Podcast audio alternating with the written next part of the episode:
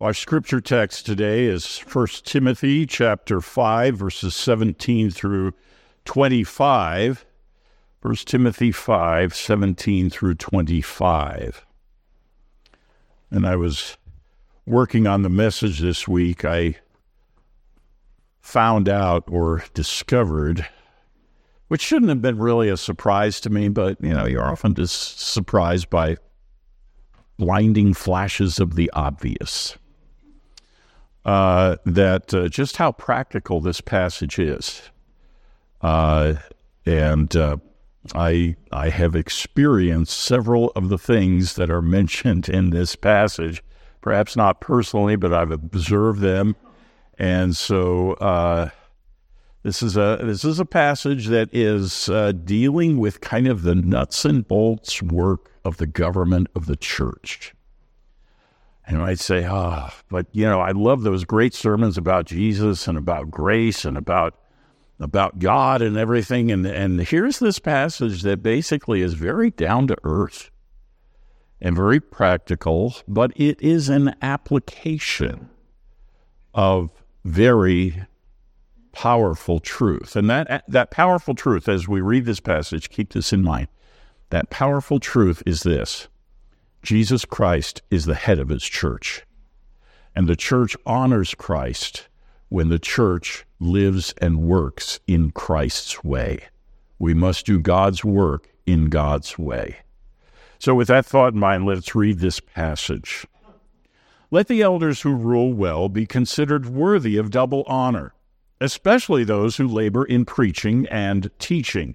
For the scripture says, You shall not muzzle an ox when it treads out the grain, and the laborer deserves his wages. Do not admit a charge against an elder except on the evidence of two or three witnesses. As for those who persist in sin, rebuke them in the presence of all, so that the rest may stand in fear. In the presence of God and in and of Christ Jesus and of the elect angels, I charge you to keep these rules without prejudging, doing nothing from partiality. Do not be hasty in the laying on of hands, nor take part in the sins of others. Keep yourself pure. No longer drink only water, but use a little wine for the sake of your stomach and your frequent ailments.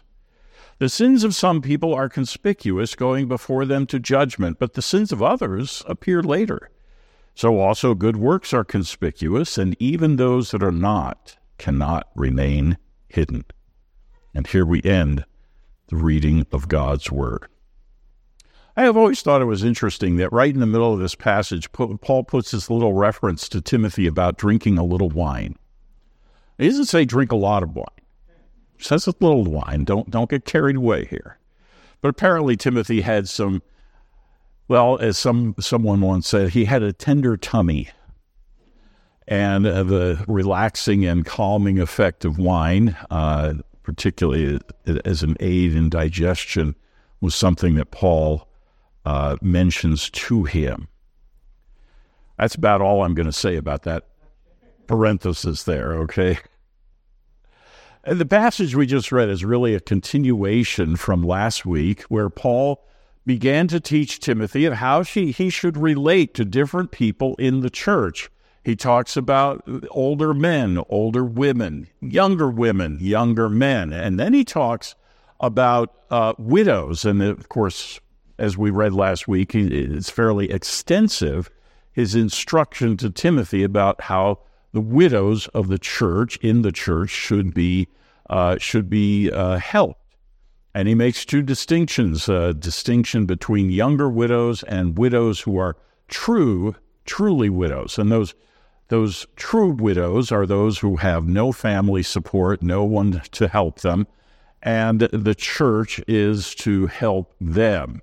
But the church is also to instruct and teach younger widows how they should live uh, as well. Today we continue. How is Timothy to relate to elders in the church? Now, remember, I said Jesus Christ is the head of the church, and as head of the church, he is head of the church's government. When we talk about elders, we're talking about men who were called overseers. Yes, they may be older, and that is reflected in the, the Greek word for elder, presbyteros. Uh, you know, when you're older and your eyes start getting a little weak, they sometimes call that presbyopia. It's it's old guy problems, right? It's old guy. But the word, same word, is used uh, for for an office, for the office of elder, and interchangeable with that is the uh, is is the title overseer as well. Today in the passage we just read, you see that the office of elder is is divided into two groups: those who rule and those who labor in the word and teaching. And we'll talk a little bit more about that. But I want you to remember that that Christ rules his church. It is his body, it is his church. He and he alone is the head of the church. He rules the church by his word and spirit, but he uses human people, I don't know of any other kind, human people who, uh, as the officers in the church, to administer the teachings and the, the precepts of the word. So you have Christ, the word, the elder, the eldership. And Christ rules the, the church through his word, by his word, through the human agency of the officers, the elders of the church. And that's what we're focusing on today.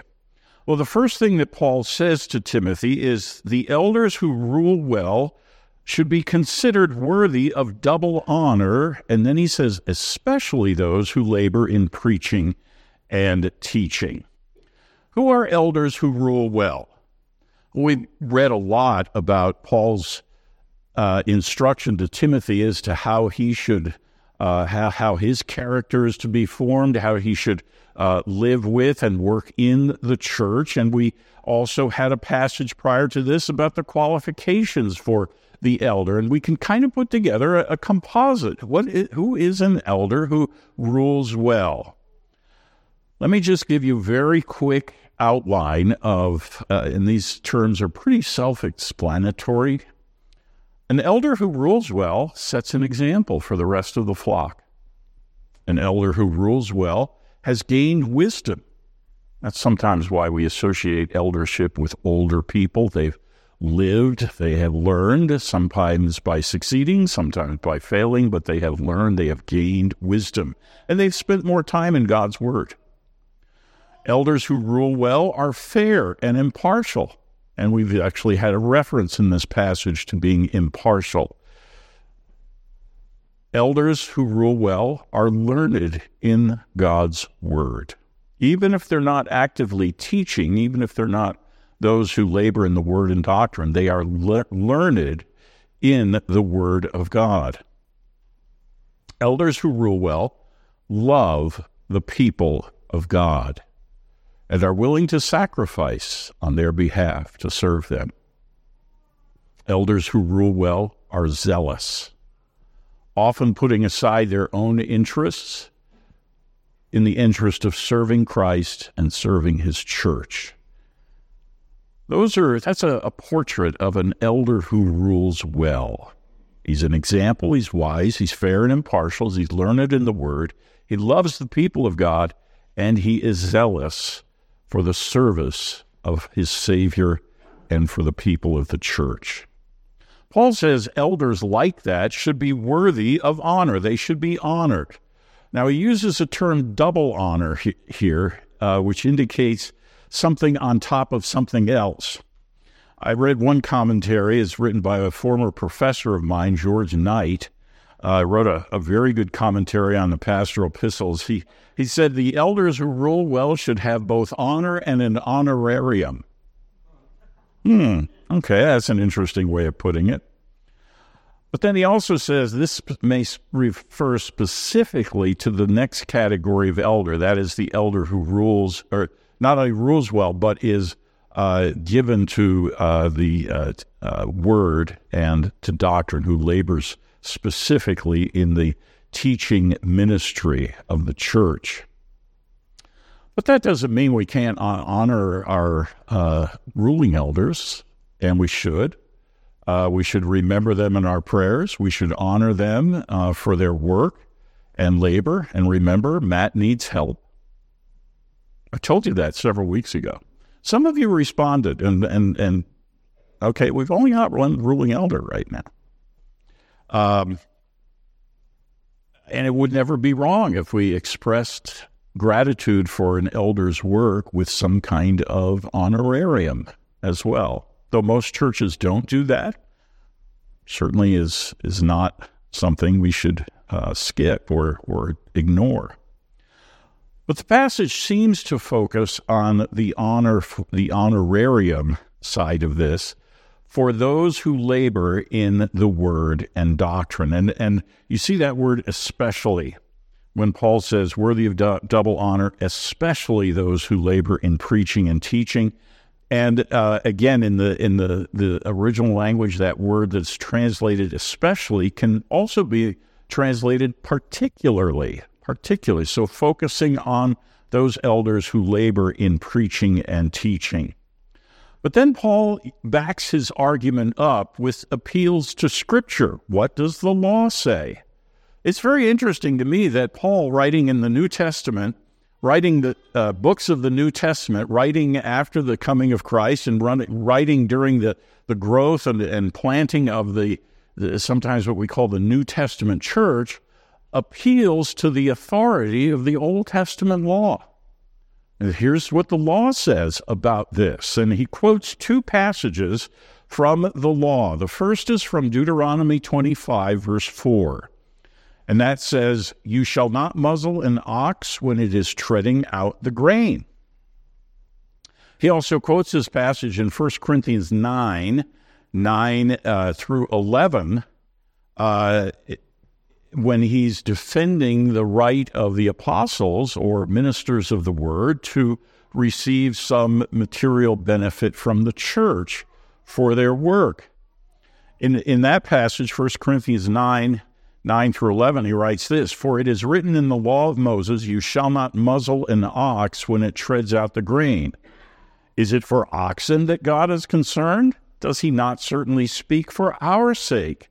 It was written for our sake because the plowman should plow in hope and the thresher thresh in hope of sharing in the crop. If we have sown spiritual things among you, is it too much if we reap material things from you? That's the argument that Paul builds for the Corinthians based on this passage of Deuteronomy 25 4. You shall not muzzle an ox when it is treading out the grain. Why wouldn't you muzzle the ox? Because while the ox is is, go, is is treading out the grain. The ox is probably going around in circles, treading this grain out. He sometimes lowers his head and takes a mouthful of grain. That's his eating. And the the Bible says don't muzzle the ox, don't prevent him from eating some of the grain that he is uh, is threshing. And of course, Paul asks that question: Is it really oxen that God is concerned about? Well, yes, but we're supposed to learn from it too. We're supposed to learn from it too. Uh, also, Paul quotes not so much from the law, though it's indirectly based on the law, but he more directly quotes from words of Jesus in Matthew 10:10, where Jesus says, "The laborer deserves his food," and that may well be based on an Old Testament passage, Le- Leviticus 19:13, which says, "You shall not oppress your neighbor or rob him. The wages of a hired worker shall not remain with you all night until." the morning. When your when your day laborer has finished his work, you pay him and send him home with with his pay. He's depending on that. Uh, Jesus, perhaps based on Leviticus 19:3 says, "For the laborer deserves his food." And those are the quotes that Paul uses to support his view that those who rule well, particularly those who labor in the word and doctrine, should receive some honorarium something for their labor. They are dedicating their whole lives to this work and uh, full time ministry there. Those are the those are the elders who labor in uh, in the word and teaching or doctrine, and we distinguish between those elders and ruling elders. Uh, the the group specifically in in view here is worthy of support. Those who labor in word and teaching are like Timothy and Titus, the two uh, men who, to whom Paul writes the pastoral epistles. Those whose whole life and time are dedicated to this pursuit. Remember what we read a few weeks ago, 1 Timothy 4 13 through 16. Until I come, devote yourself to the public reading of Scripture, to exhortation, to teaching. Do not neglect the gift that you have, which was given you by prophecy when the council of elders laid their hands on you. Practice these things, immerse yourself in them so that all may see your progress. Keep a close watch on yourself and on the teaching. Persist in this, for by so doing you will save both yourself and your hearers. In Paul's description of Timothy's ministry, that what he's telling Timothy, this is how you should live, this is how you should act in the church as the, the, the elder who labors in the word and teaching. Notice the all encompassing terminology here. He doesn't say, do this on a part time, do this as if you have a, a spare 15 minutes. Uh, do some of this. Immerse yourself in it. Dedicate yourself to this. Do not neglect your gift. Practice these things. Keep a close watch on yourself. These are, these are instructions that imply and tell Timothy, but implication to us, that his whole life is oriented toward this ministry of word, of the word and teaching. Shifting gears a bit. There's a downside to being an elder. I'm sure if you interviewed elders, you, you would hear about the downside, but there's a particular one that Paul focuses on in this passage. And that is the issue of accusations that can be made against officers of the church. I'm dealing with a case right now, a judicial case. Well, the case hasn't actually come, but there's a case here uh, that uh, someone is making an accusation against one of our leaders in the church. And the rules that Paul lays out here play particularly in this case. It's happening. So I said, I'm, this is very practical. And I can tell you, this is happening right now as, as we are here today. This story is unfolding in a part of our presbytery where accusations have been made. There's a saying that those who lead from the front are often pushed from behind. There's a vulnerability in the office, whether teaching or ruling. And I might also include deacons too, can, can face some, some of this. There's a vulnerability to being falsely accused, whether out of that you've tried to teach someone something and they have rejected that teaching and now they're angry and they seek some sort of vindication or revenge or something or or perhaps someone has been disciplined in the church and and they're they're trying to uh, fight back, push back against it by bringing accusations against an officer of the church. You must remember that the elders are on the front line in the church in the battle against the world, the flesh, and Satan himself. And sometimes the enemy counterattacks. So, Paul has some teaching. And again, he applies the law, he applies the wisdom of God's law from the Old Testament. He says again, uh, he says, What does the law say? Or we say this Deuteronomy 19:15 says this, "A single witness shall not suffice against a person for any crime or for any wrong in connection with any offense that he has committed. Only on the evidence of two witnesses or of three witnesses shall a charge be established." This is why Paul says in verse 19 of our passage do not admit a charge against an elder except on the evidence of two or three witnesses. He's relying directly on this passage from Deuteronomy 19. Biblical wisdom and biblical protection against false accusations. We still apply this uh, today in our in our book of discipline, uh, where we say right up front, any charge, particularly against an elder, must be supported, must be observed. That offense must be observed by two or three witnesses. This prevents private vengeance, private revenge against someone who has had to, in the course of their work, do something uh, unpopular, perhaps, or or uh, that has offended someone. But then there's also the uh, case where an elder does something wrong, and after being admonished or uh, or uh, try attempts have been made to correct that elder that they persist in sin. This is where Paul says uh, um, in verse 20, as for those who persist in sin, he's still talking about elders here. Still talking about elders. For those who persist in sin, rebuke them in the presence of all, so that the rest may stand in fear. In the presence of God and of Christ Jesus and of the elect angels, I charge you to keep these rules without prejudging. Do nothing from partiality. There is an assumption in these words that some kind of work has been done prior to this to try to correct the problem. It's implied when Paul says, if they persist in doing wrong, in sinning, if they persist in sin, rebuke them what would have been done? Well, very often we go back to the Gospel of Matthew at chapter 18, where Jesus himself outlines a procedure for dealing with an offense. If your brother offends you, Jesus says, first go to him on your own, talk to him. If you have if you convince him and he repents, then you have regained your brother.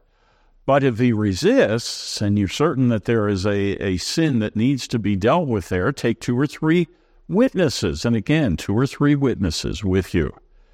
And if he refuses to listen to the witnesses, bring it to the church. If he refuses to listen to the church, then let him be to you as a sinner, a publican, an outcast. And of course, there is an assumption, I think, uh, on Paul's part here in our passage in First Timothy that some kind of process like this has happened already, but the elder is continuing in sin. And so we're at that point in the Matthew 18 passage. But if he does not listen, take one or two others along with you, that every charge may be established by the evidence of two or three witnesses. Here, Jesus is again quoting from the law. If he refuses to listen to them, tell it to the church. If he refuses to listen even to the church, let him be to you as a Gentile or a tax collector. Two notorious classes of sinners Gentiles and tax collectors. You feel that in April, don't you? You're very much aware of that in the month of April. It's an orderly way of discipline. It's not private warfare or public warfare. It certainly should never be public warfare, but it is an orderly way. It increases the pressure on an, on a, a, an offending brother or sister.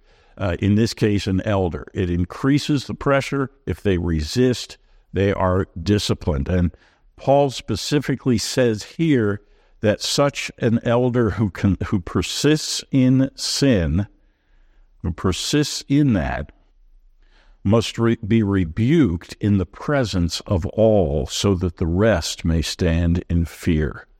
Public rebuke in the presence of all. That is a very serious point. It's something we would not do lightly it tells us that this person is really resisting God's word, resisting the government of the church, which means, remember, that government from Christ to the word to the elders. He is resisting Christ. And Paul says, publicly rebuke that man. Why? So that the rest may stand in fear. This is the public rebuke is to be a deterrent to sin, it reminds us that God does discipline his church. You shall not tempt the Lord your God. The Lord will not hold him guiltless. That idea of tempting God is basically saying, God, I'm going to sin and I'm going to bet that I get away with it. No, you don't. And it is part of the good government of the church to make sure that doesn't happen. When we see God through the appointed means exercising discipline in the church, the rest of us should be reminded that we stand in the presence of the true and living God, and He knows what is happening in His church, and He will punish the guilty, and we should fear. We should be in awe. Sometimes we like to take a little of the sting out of that word fear and just say, well, we should respect. No, you should be afraid. It is a fearful thing to fall into the hands of the living God. Paul also tells Timothy in all of these judgments and all of these proceedings, you must be impartial in your judgments, in those decisions. No partiality. You must be even handed. You must not prejudge a case. You must allow all the evidence both of guilt and of innocence, to come forward and only then make your judgment. You do not make a judgment based on the fact that someone who stands before you is wealthy or your friend. In the Orthodox Presbyterian Church, when we are in a disciplinary session, whether at a session level or a or a uh, presbytery level or even at the General Assembly, as every session begins, it doesn't even matter if you've had a you know a, a, a break to get some coffee and donuts, and 15 minutes later you come back. You read a particular charge, and the body that is sitting in judgment is charged over and over and over again, not to prejudge, but to base a decision solely on the facts and on the Word of God. That is how seriously this advice, this, this instruction is to be taken. Paul also talks about ordaining officers, ordaining elders, and he says this: Do not, uh, do not uh, be hasty in the laying on of hands, verse twenty-two, nor take part in the sins of others. Keep yourself pure. Do not be hasty in ordaining someone. Oh, he's a great guy. Everybody loves him. He's a great guy. He's just, he's just you know, oozing personality and, and, and people are attracted to him. He's, he's one of these, uh, he's one of these natural born leaders. I think we should ordain him. Not so fast. By the way, I've more often than not seen the charismatic guys flame out, completely fall flat in their faces. But nevertheless, whether that's true or not, Paul says, don't be hasty. If you ordain someone in haste and it turns out that they come with a lot of baggage and problems and start leading the church astray, you yourself are a participant in their sins. You are the one who, in laying hands on them and ordaining them, gave them the power of the office which they now abuse to the detriment of the church, and you bear some responsibility for that. Do not lay hands on someone quickly. Keep yourself pure. That follows right along with that. If you are participating in the sins of others by hasty ordination, the opposite is to keep yourself pure. Then there's that break about drinking a little wine for your stomach and your frequent ailments. And then in verse 24, we pick up a, a further thought in the same, same context, though. He says, The sins of some people are conspicuous going before them to judgment, but the sins of others appear later. Now, this is, this is his rationale for saying don't lay hands on someone quickly. Why? You need to observe them for a period of time. You need to see what kind of people they are. See how they react under pressure. See how they how they handle limited areas of responsibility. See if they are uh, unstable people that are drawn to every wind of doctrine. And, the, and, and, and you'll be able to tell from that if they will be stable or unstable officers in the church or whether they will be tempted to follow to false teaching or fall into other forms of sin. Observe for a while. Some people's sins are conspicuous, and you know right away, oh, no, we got to deal with this person, but he's not going to be an elder. Others take time. Similarly, some good works are conspicuous. You see diligence, you see love for the people of God, you see uh, someone who, who is an example to others, who has grown in wisdom and has learned in the word, all of those marks of a, uh, an elder who rules well. You see those, those qualities perhaps in a, in a growing form in that person. And yes, you'd say that person might indeed be an elder in the church. But even, and even sometimes those good works take a time take time to become more evident, but even those that are not cannot remain hidden. Allow time for both evil and good to become evident as you observe a person in their life in the church. Several years ago, a young man came to our presbytery. In the course of his examinations, he, it came out that he held several questionable theological views. But the presbytery decided, hmm, other people hold these views. Not that big a thing. They went ahead and ordained him. The moderator of the presbytery at that time had a real problem with this. And the moderator called the clerk of session and said, I'm taking this passage from 1 Timothy very seriously. I believe we are making a big mistake.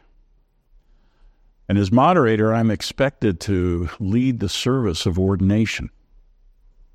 I can't do it. I cannot, before God, lay hands on this man and ordain him.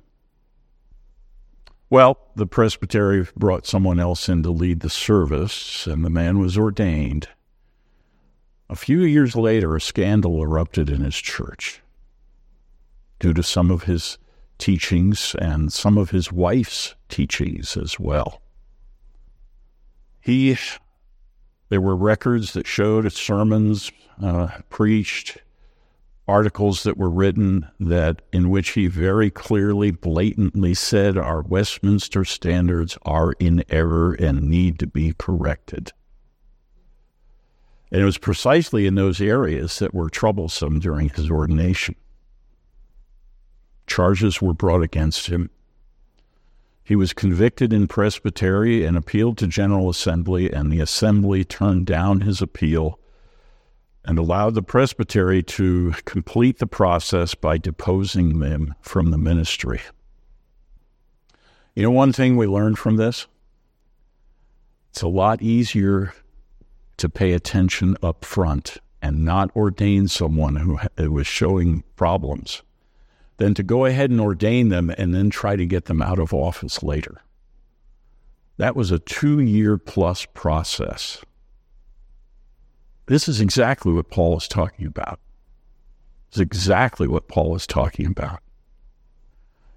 When the church obeys the instruction that Paul gives here to Timothy, when we apply this even handedly, wisely in the church, we are honoring Christ, the head of the church. God is a God of order, not of disorder.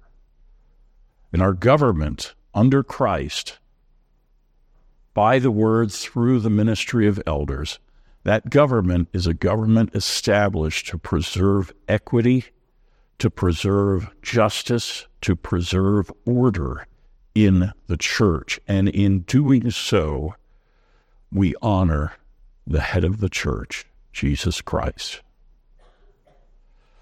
Brothers and sisters, in God's providence, we welcome, we're, we're about to welcome Pastor Darrell as minister, as a minister in this church.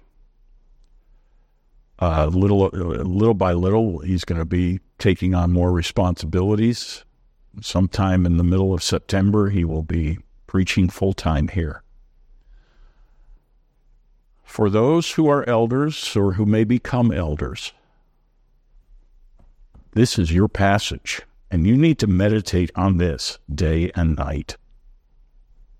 For the pastor, this is how we relate to those who have been given authority in the church, and this is how we honor Christ, the head of the church.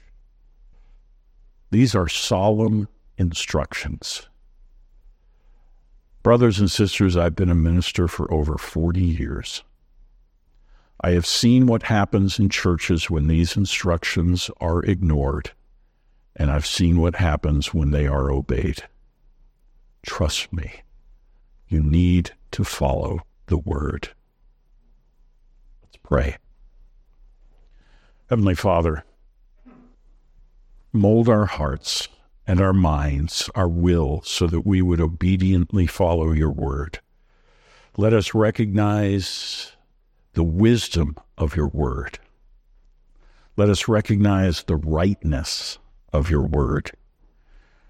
And let us submit and subdue our wills to your will. For the honoring of our Lord and Savior Jesus Christ, for the honoring of the true and living God, we pray this in his name. Amen.